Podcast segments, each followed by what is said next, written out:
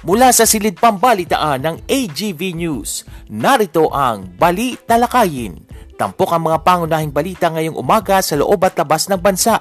Nasusundan pa ng mainit na pagtalakay kasama pa ang gabay mula sa salita ng Diyos. Bali Talakayin. At narito ang inyong tagapag-ulat, R. Vargas. Headlines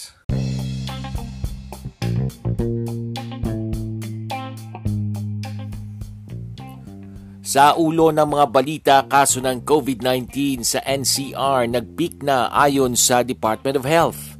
Taong bayan pinag-iingat ng Malacanang sa lumang video clip na layong siraan ng booster shots. Mga buntis na nagpo-positibo sa COVID-19 dumarami at panibagong big time oil price hike ipatutupad ngayong araw. Magandang umaga ngayon ay araw ng Martes, ikadalamput-lima sa buwan ng Enero taong 2022. Ako po si R. Vargas at narito ang detalye ng mga balita. Nakapagtala ng 24,938 na karagdagang kaso ng COVID-19 ang Department of Health. Samantala mayroon namang naitalang 35,461 na gumaling at 47 ang pumanaw. Sa kabuang bilang ng mga naitalang kaso sa bansa, 7.6% o 262,997 ang aktibong kaso, 90.8% o 3,125,540 na ang gumaling at 1.55% o 53,519 ang namatay. Ayon sa pinakahuling ulat, lahat ng mga laboratorio ay operational noong January 22 habang mayroong limang laboratorio ang hindi nakapagsumite ng datos sa COVID-19 Document Repository System. Nag-peak na raw ang mga kaso ng COVID-19 sa Metro Manila ayon sa Department of Health. Ayon kay Health Secretary Francisco Duque III, ilang araw nang sunod-sunod ang naitatalang pagbaba ng kaso ng COVID-19 sa National Capital Region. Gayunman, hindi pa matiyak ni Duque kung kaya nang muling ibaba sa Alert Level 2 ang NCR sa Pebrero. May tatlong basehan daw silang tinitingnan gaya ng 2-week growth rate na kailangang maging moderate risk average daily attack rate na kailangang hindi lalampas ng 7 per 100,000 at healthcare utilization na dapat ay nasa low risk. Sa ngayon anya kahit marami pa rin ang mga kaso ng COVID-19 ay kaunti na lamang dito ang severe at critical cases. Sa ibang tampok na balita, pinag-iingat ng Malacanang ang mga mamamayan sa nagsisirculate na peke at muling at maling impormasyon na ang layunin ay siraan ang booster shot campaign ng gobyerno. Sinabi ni Acting Presidential Spokesperson Carlo Nograles na ginagamit ng mga nagpapakalat ng maling impormasyon ang isang lumang video clip kung saan ay inihayag ni Pangulong Rodrigo Duterte na sapat na ang pagpapaturok ng dalawang dose ng COVID-19 vaccine at hindi na kailangan ang ikatlong dose. Pero nilinaw ni Nograles na noong pang September 30, 2021 ang naturang video clip kung saan hinihimok ng punong ehekutibo ang publiko na magpabakuna upang tumaas pa ang bilang ng mga fully vaccinated individuals habang hinihintay na magkaroon ng approval ang booster shot. Kalaunan ay naaprubahan naman anya ng mga health expert ang booster shots noong November 2021 nang magkaroon na ng sapat na supply ng bakuna ang bansa at marami na ang fully vaccinated laban sa COVID-19. Samantala, hindi pa na itatala sa Pilipinas ang Omicron subvariant. Sa ngayon, ayon sa Department of Health, ay wala pa silang nadidetect na sublineage ng Omicron variant dito sa bansa. Ayon kay Health Undersecretary Maria Rosario Vergere, ang BA.2 o Omicron subvariant ay nadiskubre isang linggo matapos ma-detect ang Omicron. May kapasidad naman anya ang bansa na matukoy ang sublineage ng Omicron. Kaugnay nito, tiniyak din ni Health Secretary Francisco Duque III na nakikipag-ugnay na sila sa World Health Organization tungkol sa BA.2 na isang variant under investigation. Kung noong isang linggo ay sinimulan ang pagsasagawa ng vaccination drive sa mga butika, ngayon naman ay may bakunahan na rin sa Paranaque Integrated Terminal Exchange o PITX. Sinimulang kahapon ang bakunahan sa PITX pasado alas 10 ng umaga. Hindi lang mga biyahero ang pwedeng magpapakuna dito kundi bawat mamamayang Pilipino na nais magpaturok ng bakuna kontra COVID-19. Inisyatibo ito ng Metropolitan Manila Development Authority o MMDA, katuwang ang Department of Transportation, Department of Health at PITX. Tatagal ito hanggang biyernes, January 28. Mas dumarami ang mga buntis na nagpo-positibo sa COVID-19 na karamihan ay asymptomatic. Ito ang kinumpirma ng Philippine Society of Maternal and Fetal Medicine. Ayon kay PSMFM former President Dr. Carmela Madrigal T., required kasi ang COVID testing sa mga nagdadalang tao bago papasukin sa mga ospital. Subalit nilinaw niya na ang pagkakaroon ng COVID ng isang ina ay hindi nakakaapekto sa sanggol dahil ang isang nanay kasi naggumaling mula sa nasabing virus ay posibleng nagpasa ng antibodies sa kanyang supling. Hinihimok ni Philippine Red Cross Chairman Senator Richard Gordon ng Department of Health na gamitin ang saliva test para mapataas ang kapasidad sa pagdetect ng COVID-19 infection sa bansa. Sinabi ni Gordon na bagamat kinikilala niya na mayroon pang ongoing na pag-aaral ng DOH tungkol sa homemade antigen tests, ay mas mura naman ang saliva test. Mas maigian niya na gamitin ng DOH ang saliva test sa halip na maglagay ng sariling administered antigen na ire-report mo pa. Ang problema rin anya sa antigen ay pag lumabas na nag-positive ka, mayroong false positive at kung minsan ay nagpo-false negative. Kaya't mas mabuti anya na yung RT-PCR ang gamitin pero mas mura na hindi hamak ang saliva test. Nagbahayag din ng paniniwala si Gordon na makatutulong ang testing upang masugpo ang pagkalat ng COVID-19 sa bansa. Sa ibang balita, muling magpapatupad ang mga kumpanya ng langis ng big-time oil price increase sa mga produktong petrolyo. Sa anunsyo ng Caltex Clean Fuel, Petrogas, Sea Oil at Shell, may dagdag na 1 peso and 90 centavos sa kada litro ng diesel habang 1 peso and 45 centavos naman ang patong sa mga kada litro ng gasolina. Magkakaroon din ng taas presyo na 1 peso and 70 centavos sa bawat litro ng kerosene ng Caltex, Sea Oil at Shell. Mauunang ipatupad ang oil price increase sa Caltex bandang alas 12.01 Martes ng madaling araw, January 25. Epektibo naman ang oil price adjustment ng Petrogas, Sea Oil at Shell bandang alas 6 ngayong umaga. Dakong alas 4 mamayang hapon magsisimulang mabago ang presyo ng mga produktong petrolyo ng clean fuel. Asahang mag-aanunsyo na rin ng iba pang oil companies ng kanilang oil price adjustment. At yan ang mga tampok na balita sa umagang ito. Ako po si R. Vargas. Huwag po kayong aalis. Patuloy na tumutok sa ating palatuntunang balita lakayin dahil susunod na, susunod na po ang ating mga pagtalakay, ganun din ang gabay mula sa salita ng Diyos makalipas ang ilang paalala.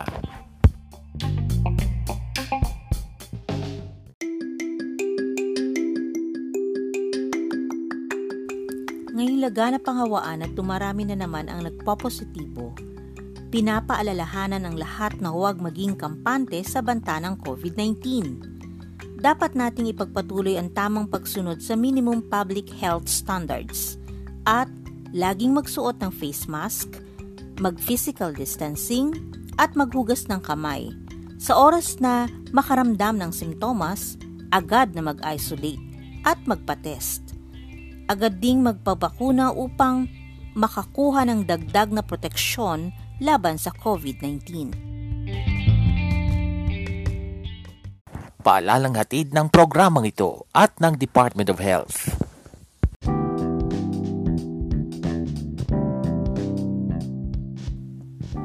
Isang magandang magandang umaga po sa inyong lahat. Good morning. Ito po ang programang Balita Lakayin na napapakinggan po sa Spotify, sa Anchor.fm, ganun din po sa Copy RSS. Ako po ang inyong kaibigan R. Vargas at uh, ito nga po ang palatuntunan nating balita lakayin. Araw na po tayo ngayon ng Tuesday, Martes po ngayon, January 25. Kumusta po kayo mga kaibigan? Nawa nasa mabuti kayong kondisyon, mabuting kalagayan, bagamat talaga na pa rin ang mga nagkakasakit ngayon, nagpo-positibo sa COVID-19 pero ingat pa rin tayo sa uh, mga kalusugan po natin, sa ating pong mga katawan dahil lang uh, ating katawan po ang puhunan natin sa ating mga ginagawang hanap buhay at trabaho sa pang-araw-araw. At kung kayo po ay mga nasa isolation facility o mga naka-isolate sa inyong mga bahay, eh, kinig lang po sa ating programa ngayong uh, umagang ito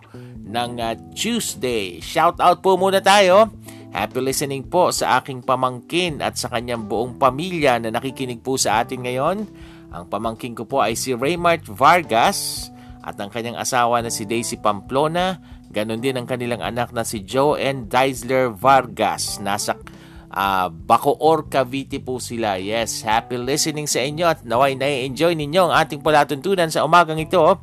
Ganon din, shout out tayo sa aking dating ka-office mate na si Karen Garucha na dati ko nga pong kasamahan sa opisina at ngayon ay isang big time businesswoman na may-ari po siya ng uh, napakasarap na K-style samgyupsal. Natikman na namin ito ng misis ko. Ano? Masarap itong K-style samgyupsal na ito. Eh, Karen Bekeneman, ano ha? Kasama niya po ang kanyang uh, pamilya, gaya ng nasabi ko, ang kanyang uh, father na si Federico Garucha, ang kanyang mother na si Rodora Garucha, Happy listening po sa inyo ang kanyang mga kapatid na si Abby, ganun din si JM, at ang pamangkin niya po na si Baby Zaira. Hello Baby Zaira! Nako, nakakatuwa naman ano, buong family po silang nakikinig dito sa ating programa ngayong umagang ito. Shout out din sa aking kumparing si paring Boyet Magrata na nasa Saudi Arabia Di ko alam anong oras ngayon sa kanila, no? Pero nakikinig po siya kahapon at uh, makikinig pa rin siya ngayon sa ating programa. Sana ay nasa maayos kang uh, kalagayan dyan sa Saudi. Ganon din, shout out at happy birthday kahapon. So belated happy birthday na ito sa dati ko rin ka-office mate si Rufino Menesis o kilala siya na ang tawag namin si Kuya Pino Kumusta ka Kuya Pino at uh, nawa ay uh, na-enjoy mo ang iyong celebration ng birthday kahapon.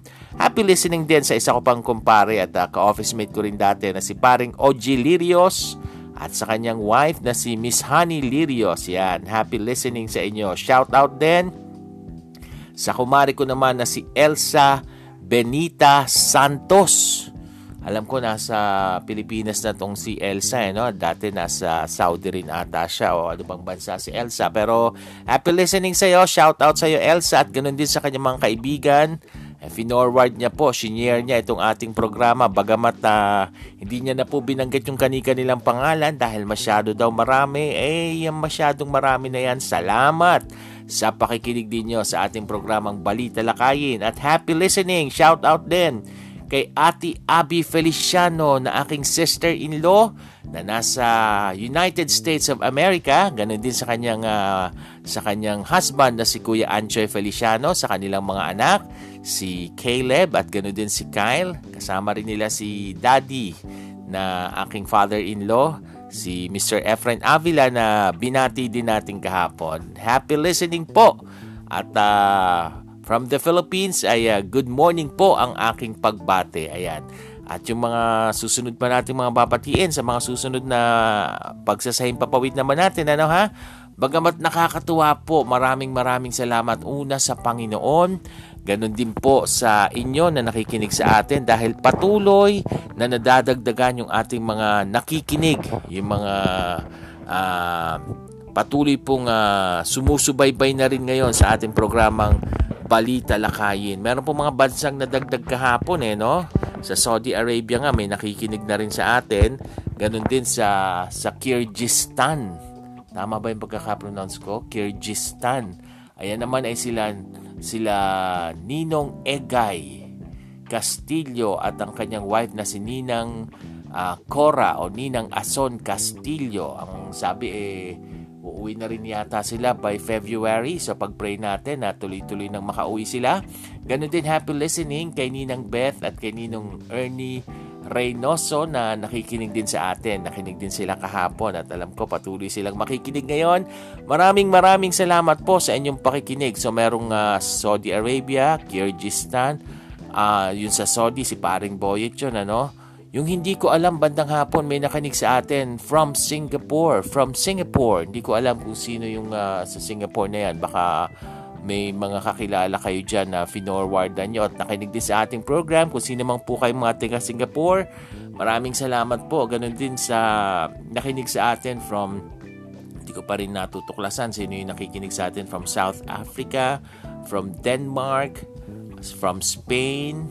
Ayan, mga hindi ko nakikilala uh, kung sino po yung mga nakinig sa atin dyan. Pero kung kayo po yung mga nasa bansang yan na nakikinig sa ating programa, eh sabihin niyo po, email po kayo sa akin sa rvargas0521 at gmail.com. Ayan. At syempre, doon din po sa mga gusto magpa-advertise, magpa-promote sa ating uh, programa, pwedeng pwede rin po. Email nyo rin po sa akin dyan sa nabanggit ko, rvargas0521 at gmail.com. Yung R Vargas po, hindi po siya basta letter R lang ha. A-R Vargas0521 at gmail.com. Alright, tuloy-tuloy po tayo sa ating mga pagtalakay sa umagang ito. Uy, paabiso muna sa ating mga motorista, baka po kasi eh, nabibigla kayo dahil meron na naman pong panibagong oil price increase ngayong araw na ito. Ayan, naibalita natin kanina yan, ano ha? Baka magugulat kayo sa inyong mga pagbiyahe ngayon sa mga motorista natin. Nako, bakit biglang nagtata- nagtaasan na naman yung presyo? Ng mga produktong ito, aba eh, kasi nga po, parang wala nang katapusan, ano, sunod-sunod na ilang martes na ba? Tatlong martes na yata, ano, na sunod-sunod itong uh, big time oil price hike na ipinatutupad nitong mga kumpanya ng langis. Bali po ang uh, Caltex daw, Clean Fuel, Petrogas, Sea Oil at Shell, may dagdag na 190. Ganon din, 145 naman sa kada litro ng uh, diesel. Yung 190 na yon eh uh, patong yan sa kada litro ng gasolina ano ha? O sa kada ng kada litro pala ng diesel yung 190 yung 145 naman eh patong sa kada litro po ng gasolina. Ayan. Magkakaroon din daw po ng taas presyo 170 naman sa bawat litro ng kerosene ang Caltex, Sea Oil at Shell. At uh, yun pa iba't iba pa. So sana nga po eh matapos na rin ito dahil uh, isa pa rin itong pahirap sa ating mga mamamayan, sa ating mga motorista na mga manggagawa dahil uh, nasa gitna nga tayo ng pandemic, kahapon na ibalita natin magtataas yung presyo ng tinapay ano ha. Ngayon naman, eto, may panibagong oil price increase. Nako, eh kailan ba matatapos ang lahat ng ito? Harapin po natin ng may uh, may uh, mataas na paniniwala pa rin na sa lahat ng ito tutulungan tayo ng Panginoon para para makagawa pa rin tayo ng maayos, maharap natin ng maayos itong mga ganitong mga sunod-sunod na price increase na nararanasan natin dito sa ating bansa. Ayan ha. Ito, good news ito ano. Nabalitaan nyo ba itong uh, sabi niya uh, Sec- Secretary Duque na yun daw kaso ng COVID-19 dito sa Metro Manila sa National Capital Region eh nag-peak na raw po dahil nga sunod-sunod yung naitatalang pagbaba ng kaso ng nasabing virus dito sa National Capital Region. Pero, eto, eh, hindi pa matiyak nitong si Secretary Duque kung kailan muling ibababa sa alert level 2 o kung ibababa na ba ito pagdating ng Pebrero dahil meron daw sila mga tinitingnan dyan eh kung uh, paano uh, kung ibababa ba o hindi. Meron daw silang tatlong basihan. Tinitingnan nila yung 2-week growth rate na kailangan maging moderate risk. Ganon din, meron din daw yung tinatawag na average daily attack rate na kailangan hindi lalampas ng 7 per 100,000 at healthcare utilization na dapat ay nasa low risk. E, tingnan po natin kung ano yung uh, magiging development sa balitang yan sa mga susunod na panahon. Ano, ha? Pero ito, nung bang Sunday nakatanggap kayo sa inyong messenger? May finorward bang uh, message sa inyo na yun daw sinasabing ni Pangulong Duterte? Kami nakatanggap eh. Yung uh, paninira daw ito sa booster shot pinag-iingat ng Malacanang po ah. Kasi ito palang mga kumalat tung kumalat na video ito na mismong si Pangulong Duterte yung nagsasalita eh fake news daw po itong maituturing ayon sa palasyo ng Malacanang kaya nga pinag-iingat mismo nitong si acting presidential spokesperson Carlo Nograles itong uh, publiko dahil nga meron nga nagsisirculate na peke at maling impormasyon at ang layunin daw po nito ay siraan ng booster shot campaign ng gobyerno. Dito nga po sa video ito na pinapakalat ng mga gustong uh, magpakalat ng nasabing fake news, eh makikita po yung lumang video kung saan si Pangulong Duterte nagsasalita na sinasabi niyang sapat na raw yung pagpapaturok ng dalawang dose ng COVID-19 vaccine at hindi na kailangan ng ikatlong dose dahil delikado daw ito. Pero nilinaw po nitong si Secretary Nograles na lumang video na po itong clip na pinapadala sa atin sa messenger nung linggo o yung mga pinadala sa atin dahil September 30, 2021 pa ito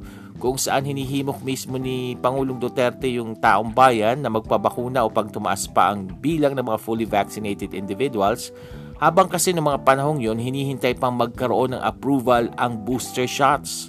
Pero kalauna na aprubahan din po ng mga health expert itong booster shots noong November 2021 nang magkaroon na po ng sapat na supply ng bakuna yung ating bansa at marami na ang fully vaccinated laban sa COVID-19. Ayan, so wag po tayong basta maniniwala sa mga fino-forward na yan, mga fake news. Ang uh, sabi po ng uh, ah, PNP Cybercrime Division nung na-interview po namin nung nasa isang istasyon ako, pag uh, madalas daw na fino-forward yung mga news na yan sa messenger, sa pamagitan ng messenger sa Facebook, at hindi nyo naman nakikita sa mga legit news organization, Malamang-lamang at ibig sabihin fake news po ito. Peke po ito. At uh, yung pong mga nagpapakalat, nagfo-forward ng fake news, hindi lang po yung mga author ng fake news, ha? hindi yung nagsulat nito, hindi yung gumawa, hindi lang yung gumawa nito, kundi pati yung mga nagfo-forward, eh damay din kapag na-trace kayo ng Cybercrime Division ng PNP o NBI pwede rin kayong makasuhan. So bago po ninyo i-forward yan, make sure na tama po yung i-forward ninyo. I-verify nyo po muna.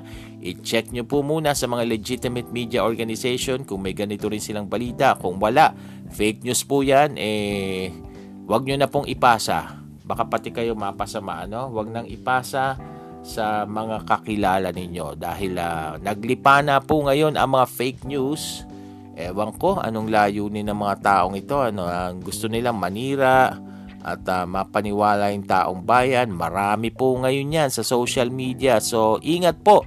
Ingat. Basta tayo no to fake news po dapat tayo. Doon lamang tayo sa legit news na katulad po ng mga ibinabalita natin dito sa ating programa. Okay. So yung uh, vaccination drive naman ang uh, talakayin natin na uh, kung last week ano, sinimulan yung mga vaccination drive sa ilang selected na botika dito sa Metro Manila, aba ay meron na rin pong vaccination drive na sinimulang kahapon. May bakunahan na rin po diyan naman sa may uh, PITX. Oo. Ito yung uh, Paranaque Integrated Terminal Exchange o PITX. Nakabiyahe na ba kayo diyan pag pupunta kayo mga probinsya, no? Lalo na pag pupunta kayo sa may uh, southern uh, Tagalog area dito sa ating bansa. Abi para kang nasa airport ano, pati yung hintayan mo. Talagang uh, magiging conveniente ka. Ang uh, delikado nga lang, maraming tao, eh, parang nawawala na yung social distancing. Parang walang pandemic.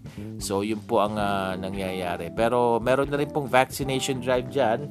Ang ating uh, pagkakaalam eh, yung ating nakalap na news hanggang Friday po yan. At uh, open sa lahat. Hindi lang yan sa mga motorista o sa mga biyahero kundi sa lahat ng Pilipino na nais magpaturok ng uh, bakuna kontra COVID-19 pwede po kayo dyan. Nag-offer sila ng uh, first dose, second dose at booster shot. Kung booster shot kayo pakita nyo lang yung record nyo yung vaccination card nyo na nagpapatunay na fully vaccinated na kayo. At ang ino-offer nila dyan sa first dose, sa second dose, even sa booster shots ay AstraZeneca. Yan, AstraZeneca yung kanilang uh, ituturok na gamot sa inyo na pambakuna kontra COVID-19. Okay, eto. Dumarami daw po yung mga buntis. Nako, delikado ito na nagpo-positibo sa COVID-19 ano ha? Eh siguro baka nahahawa da, siguro pag nagpapa-check up sila sa kanilang mga clinic, sa kanilang mga ospital, eh delikado kasi yung high risk kasi yung mga lugar na yon eh baka naman nahahawa doon yung mga nagdadalang tao ano. At uh, ingat din po. Uh, kasi po eh mas matindi yung kalagayan ninyo. Bukod sa inyo eh may may dinadala kayong sanggol sa inyong sinapupunan di ba So, magsuot ng face mask. Kung pwedeng mag-double mask, gawin nyo po yan. Kung kailangan mag-face shield, eh, gawin, gawin nyo po kung kayo po ay uh, nagdadalang tao. Para nga naman eh, hindi kayo basta-basta nahahawa. Pero, hindi naman daw po maipapasa yung COVID-19 doon sa kanilang uh, dinadala sa kanilang sinapupunan. Bagkus pa nga daw ay uh, maisasalin yung antibodies kapag gumaling na yung nagdadalang tao na nanay dun sa ipapanganak niyang baby eh na ipapasa yung yung uh, antibodies. Ayan ha. Tapos ito naman yung uh, saliva test, isinusulong naman ito ng Philippine Red Cross sa paungunan nitong si Philippine Red Cross Chairman Senator Richard Gordon dahil uh, naniniwala po itong si Gordon na makatutulong itong saliva testing upang masog po ang pagkalat ng COVID-19 sa bansa at mas mura siya kumpara sa RT-PCR at sa antigen test. Itong RT-PCR siya pa rin yung pinaka talagang uh, mapananaligan mo na magiging totoo ang resulta. Ito kasi nga antigen, uh, antigen test naman na isa pang isinasagawa. Ika nga nitong si si Senator Gordon, eh hindi mo mapanghahawakan. Dahil madalas, kahit uh, nag-negative ka dyan, eh baka positive ka pala. Meron naman lumalabas na positive ka, negative ka naman pala dahil ang nangyayari daw kasi ayon sa kanya eh pag nag-positive ka, merong false positive. Kung minsan nag-false uh, negative, dyan sa antigen test. Kaya pinakamaganda pa rin ng RT-PCR. Pero, mas mura daw na hindi hamak ang saliva test. Kaya mas magandang gamitin din daw ito at uh, mas ano siya, mas accurate siya kumpara sa antigen test. Okay. Kayo ba yung uh, tipo naman ng mga empleyado na madalas kayong nai-stress sa inyong mga office, sa inyong mga ginagawang trabaho? Eh, marami pong mga manggagawang ganyan, halos karamihan. Ako, problema ko rin yan, eh, no? Yung madaling ma-stress sa work, ano, ha? Eh, nagbigay po ng payo itong si Dr. Regina Hechanova ng Ateneo de Manila University uh, dun sa mga madalas eh nai-stress na mga empleyado sa kanilang mga uh, trabaho ano ha eh, madalas daw kasing dahilan nito yung matinding traffic at nakaka-stress din yung mga boss o amo at uh, mismong yung ginagawa nilang trabaho e nai-stress ang maraming empleyado.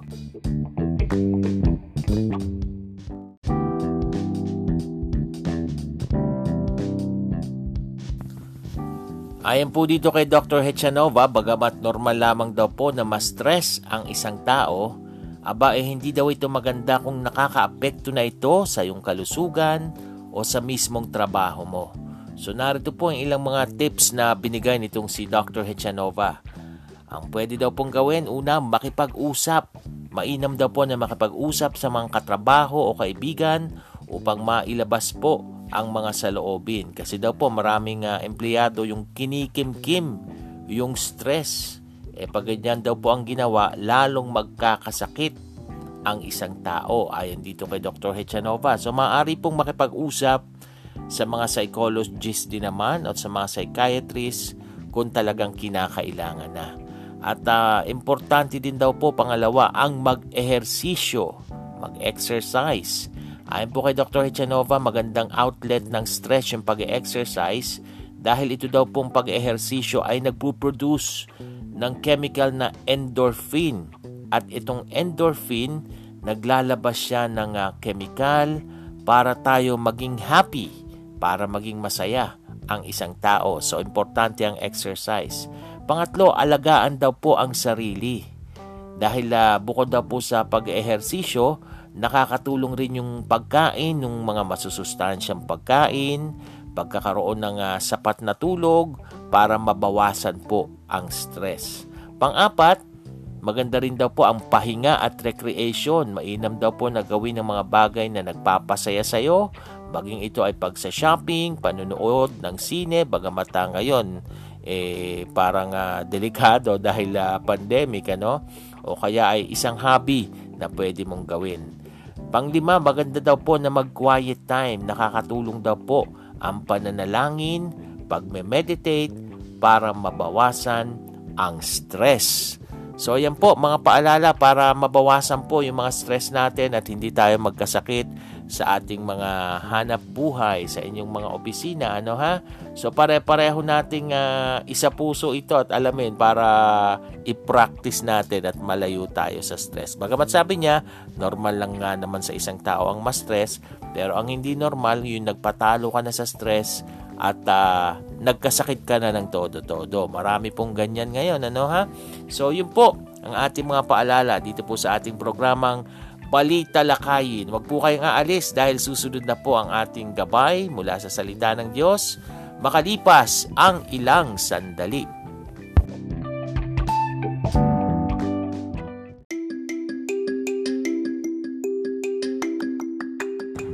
Alam mo na ba ang bagong ipinatutupad na polisiya para sa quarantine period ng COVID-19 patients? Sa ilalim ng bagong polisiya, pitong araw na lang ang isolation period para sa mga bakunadong probable, mild at asymptomatic na kaso ng COVID-19. Kung partially or fully vaccinated na mild, asymptomatic at probable, sampung araw ang magiging isolation ng pasyente – Ganito rin ang isolation period para sa mga moderate COVID-19 cases. Kung severe na kaso at kung immunocompromised na nagpositibo sa COVID-19, aabuti ng 21 araw ang isolation period. Kung bakunado na at na-expose sa COVID-19 positive, limang araw ang magiging quarantine period, habang labing apat na araw naman kung hindi bakunado o partially vaccinated limang araw o maaaring mas maikli pa ang quarantine period ng healthcare workers na na-expose sa COVID-19 positive depende sa magiging assessment ng ospital o pinagtatrabahuhang public health office. Bibigyang prioridad sa bagong polisiya ang agarang isolation para sa general population. Prioridad naman sa testing ang healthcare workers, seniors, at immunocompromised. Paalalang hatid ng programang ito at ng Department of Health.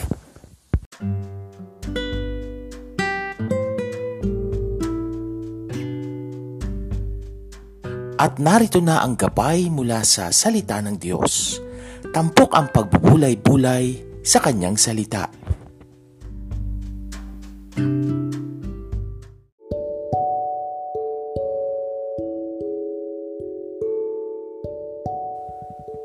At patuloy po kayong nakatutok dito sa ating programang Balita Lakayin. At this point, dako na po tayo sa ating tampok na gabay mula sa salita ng Diyos. Ano ang mararamdaman mo kapag may taong nangako sa iyo tapos hindi naman niya tinupad? Madalas maiinis ka, magtatampo ka o magagalit ka. Lalo na kapag ang taong nangako sa iyo ay malapit sa iyo at pinagkakatiwalaan mo. Pag di niya tinupad ang pangako niya, hindi ka lang magagalit. Masasaktan ka pa. Pero hindi naman natin sila masisisi kasi tayo rin may pagkakataon sa ating buhay na meron tayong mga hindi natutupad na pangako. Ganyan kasi ang tao. Nangangako pero hindi tinutupad. Nangangako pero napapako. Pero pag ang Diyos ang nangako, tinutupad niya ito. Kapag binasa natin ang salita ng Diyos, makikita natin ang napakaraming pangako niya sa atin na pwede nating panghawakan. Ang sabi sa Isaiah 41.10, Fear not, for I am with you. Ang sabi sa Jeremiah 33 verse 3, Call unto me and I will answer thee, and tell you great and unsearchable things you do not know. Ang sabi sa Jeremiah 29:11, For I know the plans I have for you, declares the Lord. Plans to prosper you and not to harm you. Plans to give you hope and the future. Ang sabi sa Hebrews 13:5, I will never leave you nor forsake you. Ang sabi sa 1 Peter 5.7, Cast all your cares on Him, for He cares for you. Ang sabi naman sa Matthew 11.28, Come to me, all you are weary and burdened, and I will give you rest. Ilan lamang po ito sa mga pangako ng Diyos na pwede nating i-claim, pwede nating angkinin, pwede nating panghawakan. Ibig sabihin, marami pa siyang mga pangako. At alam po ninyo, pag sinabing panghawakan natin ang pangako ng Panginoon, ibig sabihin po noon, huwag tayong mag-alinlangan. Paniwalaan natin ito. Panaligan natin ito. Meron ka bang pinangahawakang pangako ng Diyos ngayon sa buhay mo? Again, pag ang Diyos ang nangako, tinutupad niya ito. Ang kailangan mo lang gawin, maniwala ka, manampalataya ka. Maraming salamat po. At dito na po nagtatapos ang isa pang edisyon ng Balita Lakayin. Muli niyo po kaming subaybayan sa isa pa hong pagsasahing papawid ng ating programa bukas. Ako pa rin po si R. Vargas. Maraming salamat. Pagpalain po tayong lahat ng Panginoon.